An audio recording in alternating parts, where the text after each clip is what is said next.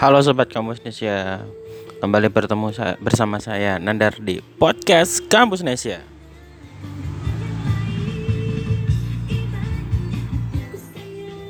Kita ditemenin sama lagu Salah dari grup band Potret. Ini grup bandnya Mbak Meli Guslo ya Di era 90-an tiba-tiba pengen muter lagi ini karena tadi siang lihat trailernya film The Virgo and eh Virgo and the Sparkling dari Bumi Langit Cinematic Universe uh, pakai soundtrack ini. Tapi kita nggak mau ngomongin lagu atau uh, film film The Virgo and the Sparkling. Kita ketemu lagi di series podcast Ayo Mulai Usaha yang kali ini masuk episode kelima dan kita akan membahas tentang bagaimana cara mengembangkan sebuah usaha.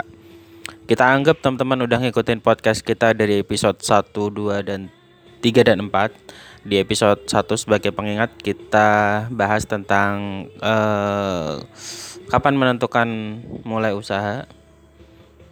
Kemudian episode 2 tentang bagaimana cara menentukan jenis usaha, yang ketiga tentang promosi yang wajar dan apa adanya, dan yang keempat uh, kemarin kita bahas tentang manajemen keuangan. Uh, kita anggap teman-teman udah bikin usaha, udah jalan, udah ada omset, udah ada laba. Kalau dirasa oke, okay, maka saatnya untuk mengembangkan bisnis.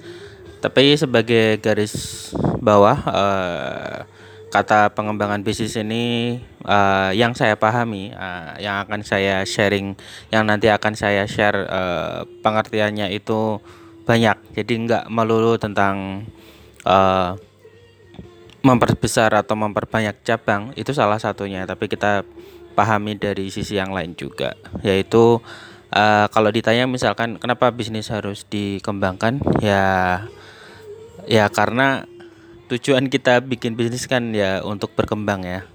Uh, kita pasti pengen nggak hanya stuck di satu titik saja tapi kita ingin lebih baik. Dan sebagaimana prinsip bahwa hari esok harus lebih baik daripada hari ini dan hari ini harus lebih baik daripada hari kemarin. Jadi di situ ada proses bertumbuh yang harus kita lakukan.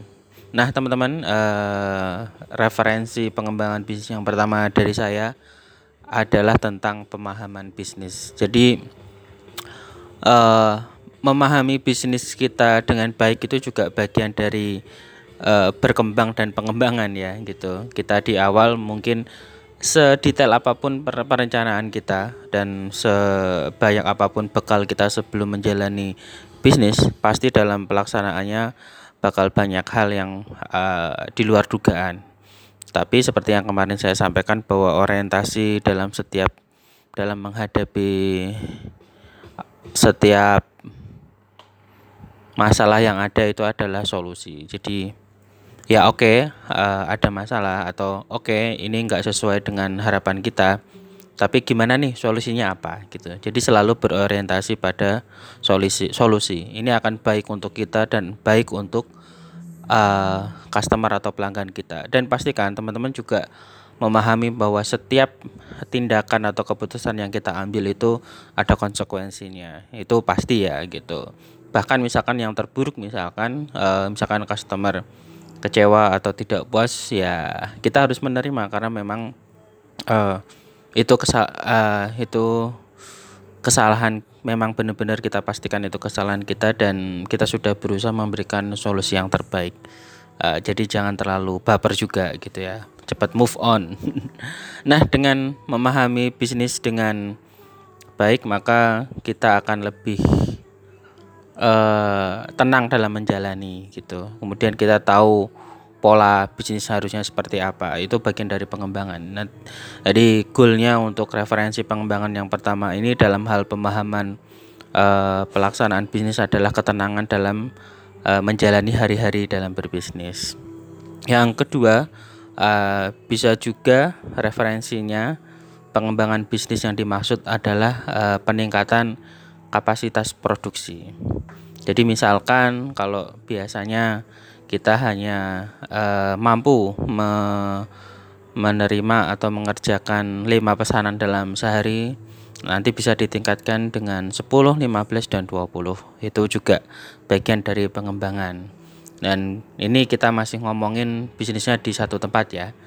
Dan yang ketiga, referensi pengembangan bisnis adalah memperluas jangkauan. Jadi uh, kalau kapasitasnya udah oke, okay, nanti bisa dilakukan juga dengan memper, memperluas jangkauan. Nah, ini tempatnya masih di tem satu tempat aja, tapi jangkauannya bisa diperluas. Misalkan nih contoh uh, lucu sebagai uh, bisnis yang dulu lahir oleh mahasiswa Undip ketika ikut PMB awalnya kita hanya uh, mampu menjangkau customer yang dari Undip saja. Tapi kemudian uh, alhamdulillah kita bisa berkembang jadi bisa menerima pesanan dari luar kampus Undip.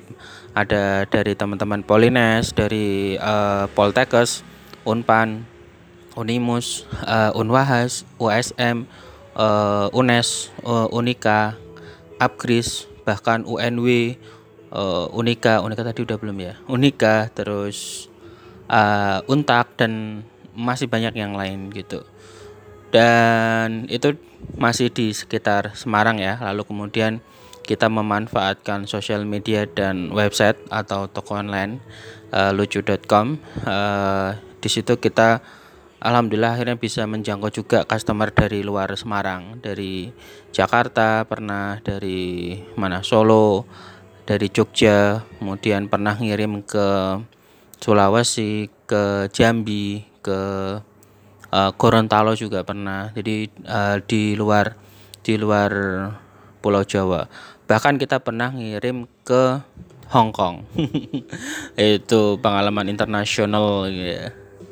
Atau pernah dapat pesanan uh, dari Hong Kong itu. Uh, tapi yang pesan orang Indonesia tapi tinggalnya di Hong Kong.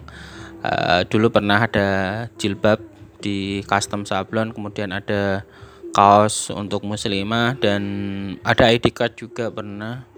Terus uh, apa namanya? Uh, plakat plakat. Uh, pesanan dari dompet doava Hong Kong. Makasih buat Mas Imam.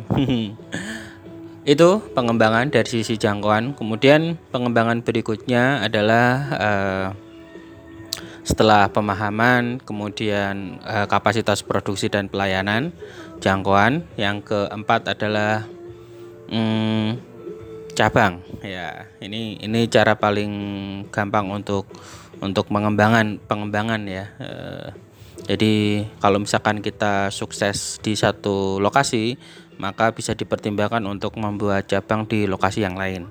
Tapi ini teman-teman yang perlu dipahami sebelum teman-teman membuka cabang di tempat lain, apa pun usahanya, eh, yang perlu diperhatikan adalah bahwa tempat satu tempat dengan tempat yang lain itu punya karakteristik customer yang berbeda. Jangankan itu beda pulau ya, beda kota, beda kabupaten, beda kelurahan dalam satu dalam satu lokasi aja itu eh, satu tempat dengan tempat yang lain itu pasti beda. Jadi maksud saya adalah teman-teman perlu memahami sejak awal bahwa itu mung mungkin bakal nggak sama gitu. Artinya teman-teman punya satu cabang sukses uh, belum tentu itu bisa diduplikat uh, dengan 100% sama di tempat yang lain gitu.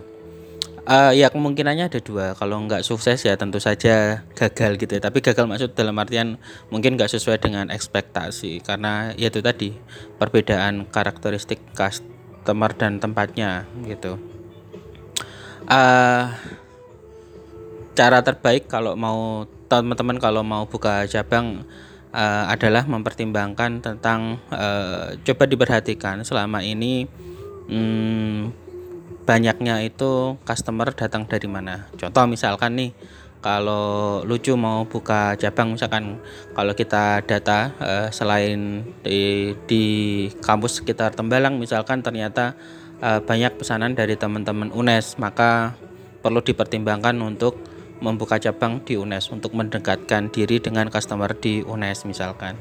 Terus misalkan ternyata banyak pesanan dari kota Pati misalkan. Uh, Oke, okay, untuk mendekatkan berarti kan di situ ada peminatnya ya. Nanti kita bisa buka cabang di kota Pati biar customer yang ada di kota Pati lebih dekat sama sama kita. Jadi cara itu akan lebih efektif karena berbasis kebutuhan, nggak kemudian asal kita uh, apa istilahnya? Hmm, uh, apa ya? Bukan maruk ya tapi ekspansif sekali buka cabang di mana-mana tapi ternyata ya tidak sesuai dengan dengan ekspektasi jadi hasilnya nggak nggak baik. Karena kan bikin cabang itu tentu cabang fisik maksudnya ya uh, toko toko offline itu kan uh, effort dan biaya yang dibutuhkan kan juga besar gitu. Hmm, caranya ya kalau mau yang lebih sederhana mungkin bisa diminimalisir dengan membuka cabang online misalkan ya. Tapi itu ya sebenarnya penting nggak penting dalam artian kalau cuma online ya ya sebenarnya nggak harus bikin cabang juga gitu. Tapi menarik uh, karena beberapa hal memang ya hanya bisa dilakukan dengan memperbanyak cabang fisik gitu. Contoh misalkan toko makanan lah gitu, warung misalkan ya, itu kan ya agak susah kalau hanya dilayani secara online dari satu tempat. Misalkan warungnya itu berupa warung makan seperti ayam atau yang lain gitu. Nah kalau yang lagi ekspansif banget itu sekarang kalau kita perhatikan tuh ada mixu, mixu itu kan wah ini lagi lagi gencarnya ya. Sampai ada guyonan itu. Jadi kalau ada ruko kosong itu eh, tiba-tiba aja udah di jadiin gerai mixu ya. Uh, by the way buat teman-teman yang kemarin-kemarin ragu nyobain mixu karena belum dapat sertifikat halal dari MUI sekarang udah ya. Jadi silahkan yang mau nyoba. Uh, atau misalkan Migacuan. Migacuan itu juga sama. Mereka lagi ekspansif untuk buka cabang. Di Semarang aja itu ada beberapa ya. Salah satunya di di Setiabudi Ngesrep itu. Dan katanya mau buka lagi yang cabang ketiga kalau nggak salah. Dan sama buat teman-teman yang kemarin agak ragu karena belum dapat sertifikasi halal. Sekarang mie gacuan udah dapat sertifikasi halal. Wah ini jadi promosi nggak apa-apa. Buat mie gacuan sama Mixu yang mau kalau mau ngiklan ke kampus Indonesia boleh nih Terus uh, dulu tuh ada seorang teman ya, uh, beliau itu kayak manajer uh, sebuah fotokopi di Tembalang ya. Saya lupa nama beliau itu siapa, tapi kalau nggak salah tuh Mas Mas siapa ya? Kirno apa siapa ya kalau nggak salah ya. Beliau tuh dulu manajernya jaringan fotokopi Zeus. Kalau teman-teman di Tembalang pasti pasti tahu lah ya. Fotokopi Zeus itu salah satu yang paling tua di di Tembalang karena setahu saya itu sudah ada sejak tahun 2000-an ya. Saya datang itu 2007 itu udah punya beberapa cabang dulu. Nah, dulu pernah ngobrol gitu dan beliau itu ya bilang gitu. Jadi uh, Zeus itu banyak cabangnya karena ya menjaring sebanyak mungkin customer gitu. Uh, beliau itu mengumpamakan ya kita ibaratnya nelayan yang nyari ikan di laut. Kalau jaring yang kita pakai itu satu ya dapatnya segitu-gitu aja gitu. Tapi kalau jaringnya itu ada 2, 5 atau 10 kan potensi mendapatkan ikan itu bakal lebih banyak. Jadi secara secara filosofi membuka cabang itu untuk sebuah usaha adalah seperti memperbanyak jaring untuk menang, menangkap ikan gitu. Dan cara yang berikutnya selain uh, pemahaman terhadap bisnis, kemudian K memperbesar kapasitas produksi dan layanan, memperluas jangkauan, membuat cabang. Berikutnya adalah uh, mengembangkan bisnis di di sektor yang yang masih yang masih berhubungan gitu, yang masih ada kaitannya dengan bisnis utama. Contoh misalkan kalau lucu, teman-teman, kita kan uh, awalnya kita itu sebenarnya hanya memproduksi souvenir jadi sebagai oleh-oleh khas kota Semarang. Ada kaos gantungan kunci stiker uh, mug dan lain-lain lah gitu. Lalu kemudian kita melihat potensi bahwa banyak yang minta pesan sesuai dengan desainnya custom gitu maka akhirnya kita buka layanan. Setelah itu kemudian banyak plakat akhirnya kita uh, juga menerima plakat dan juga uh, digital printing seperti spanduk uh, poster stiker dan lain-lain nah kita berinvestasi atau menyisihkan uang kita untuk uh, produk yang paling banyak dipesan yaitu plakat. Jadi kita punya divisi khusus yang memproduksi plakat terutama untuk plakat kayu. Jadi kita bekerja sama dengan pengrajin di Pati untuk memproduksi plakat kayu kita. Dan itu uh, ya apa istilahnya walk gitu ya. Uh, istilahnya itu berhasil lah gitu. Ternyata bisa dengan cara pengembangan ke lini bisnis yang masih berkaitan gitu. Dan tahun 2023 ini kita uh, coba juga. Jadi ini sebenarnya kemarin sebagai alternatif uh, ada satu masa di mana kita itu uh, gimana ya intinya itu pengen pengen pengen uh, punya kenangan dengan brand lucu LOETJU gitu. Uh, dan jujur saja waktu pandemi itu sempat kepikiran bahwa uh, bisa nggak ya bisnis ini itu bakal bertahan gitu. Karena uh, hampir 2020 2021 hampir dua setengah tahun kan kampus tuh libur. Dan jujur aja lucu itu mayoritas customernya adalah mahasiswa dan event. Dan dua setengah tahun kan teman-teman bisa memperhatikan kalau uh, anak sekolah dan mahasiswa tuh kampus itu libur. Kemudian event juga semuanya online jadi kebutuhan untuk tetek bengek pernak pernik event itu sangat berkurang dan selama dua setengah tahun itu kita benar-benar struggling. Jadi ya kita sempat tutup empat bulan kalau nggak salah dan kemudian kita buka itu sekedar bertahan yang penting kita eksis aja. Dan sempat ada perasaan uh, gimana ya jadi ya kita bagian dari dari antisipasi saja. Kalau misalkan uh, bisnis percetakan kita itu udah nggak memungkinkan kita itu pengen shifting lah ke ke yang lain gitu. Waktu itu kita bikin back uh, backup perencanaan bikin plan B kita bikin blog gitu namanya lucu.id loetcu.id karena kita belajar dari kampus Nesia ternyata justru ketika pandemi itu uh, blog atau katakanlah bahasa uh, kerennya itu media online gitu ternyata justru malah berkembang gitu. Uh, AdSense dan pemasang iklan personal maupun usaha itu ternyata rame gitu. Dan hasilnya itu ya saya bilang banyak ya gitu bukan hanya lumayan tapi banyak nah belajar dari kesuksesan kampus Nesia kita nyoba uh, di lucu.id itu. Jadi teman-teman bisa ngunjungin. Kalau secara tema nanti kita pengennya itu yang ringan-ringan aja gitu. Dan kebanyakan uh, sekarang kita kontennya itu tentang uh, dunia stand up comedy nis ya jadi nis kemudian jadi memang rada spesifik gitu karena kita ngelihat belum banyak media yang secara khusus untuk membahas itu dan yang kedua itu milenia milenial itu tentang ya seputar uh, generasi muda, milenial dan Gen Z. Jadi kemarin tuh waktu KKN banyak juga yang kita posting di situ.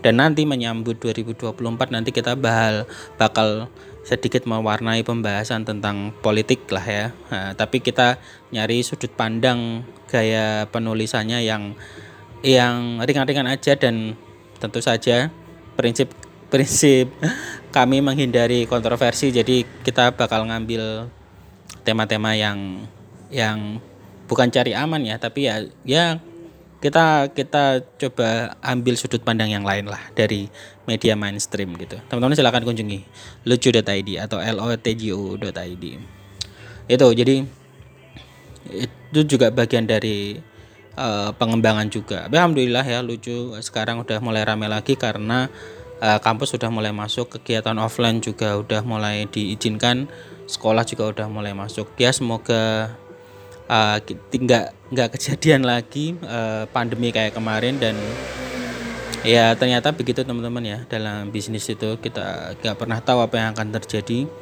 Hmm, ya dalam suasana pandemi kemarin kita tahu ada yang ada yang struggling banget dan mungkin harus terpaksa menutup bisnisnya. Tapi juga ada yang justru mendapatkan momentum ketika pandemi.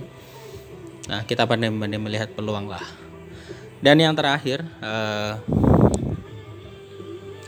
tips untuk pengembangan bisnis adalah uh, menggunakan hasil keuntungan dari bisnis kita itu untuk uh, investasi di bisnis yang justru benar-benar berbeda dan tidak ada hubungannya sama sekali. Uh, kalau kalau apa namanya tadi kan sebelumnya itu kita bisa melakukan pengembangan dari dari yang masih terkait dari bisnis kita, kemudian dia dipecah, kemudian dibesarkan, dikasih modal biar mandiri. Nah, yang terakhir ini tips dari saya justru ada baiknya kita mencoba berinvestasi pada bisnis yang benar-benar berbeda. Uh, kenapa ini saya sarankan uh, sebagaimana sebuah nasihat bijak ya ibarat kita menaruh telur itu sebaiknya ditaruh di keranjang yang berbeda. Uh, tujuannya apa? Jadi kalau misalkan satu telur di satu keranjang itu pecah kita masih punya telur di keranjang yang lain gitu.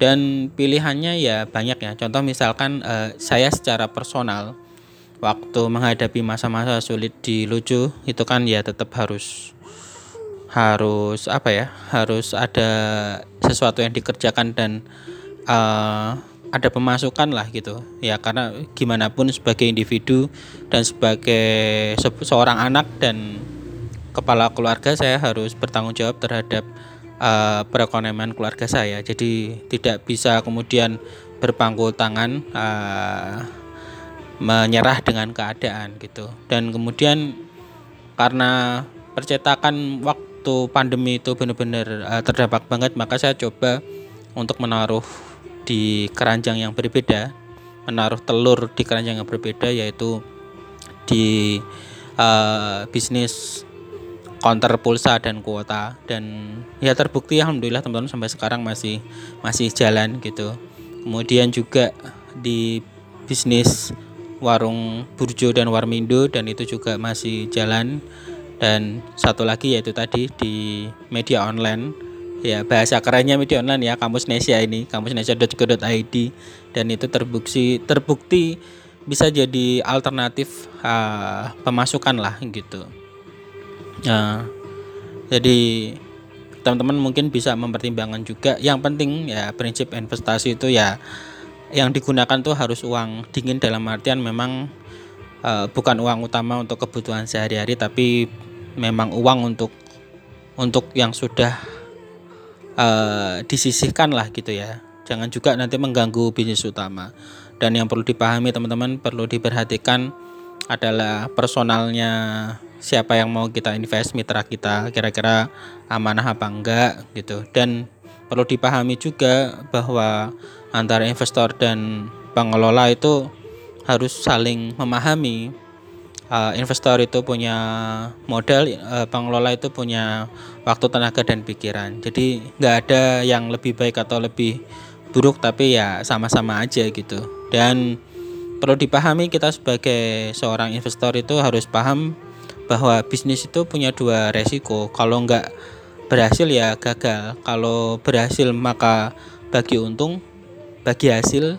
Kalau rugi ya harus mau berbagi resiko. Jadi jangan kemudian mau enaknya aja tapi nggak mau menanggung resikonya gitu. Ya, ini ini juga kenapa uh, waktu saya bikin uh, warung Burjo atau Warmindo itu alhamdulillah kemarin ada dua cabang itu banyak teman-teman yang berminat ingin ikutan invest juga tapi uh, saya tidak kemudian kemaruk atau berburu apa buru-buru untuk menyanggupi karena ya itu tadi harus benar-benar selektif terhadap mitra. Karena khawatirnya gini uh, ya seperti tadi ya buka satu dua itu mungkin berhasil tapi yang ketiga belum tentu hasilnya bakal sama. Nah kalau orang-orang yang nggak nggak paham tentang prinsip berinvestasi seperti yang saya sampaikan di awal tadi hanya mau nuntut uh, hasilnya atau untungnya saja kan repot gitu ya. Iya saya nggak menyalahkan bahwa setiap orang berinvestasi pasti kan pengen hasil ya tapi saya menghindari memang eh, orang-orang yang tipikalnya tuh oportunis gitu. Tidak mau tidak mau mengerti proses dan uh, perjalanan tapi maunya enaknya aja gitu.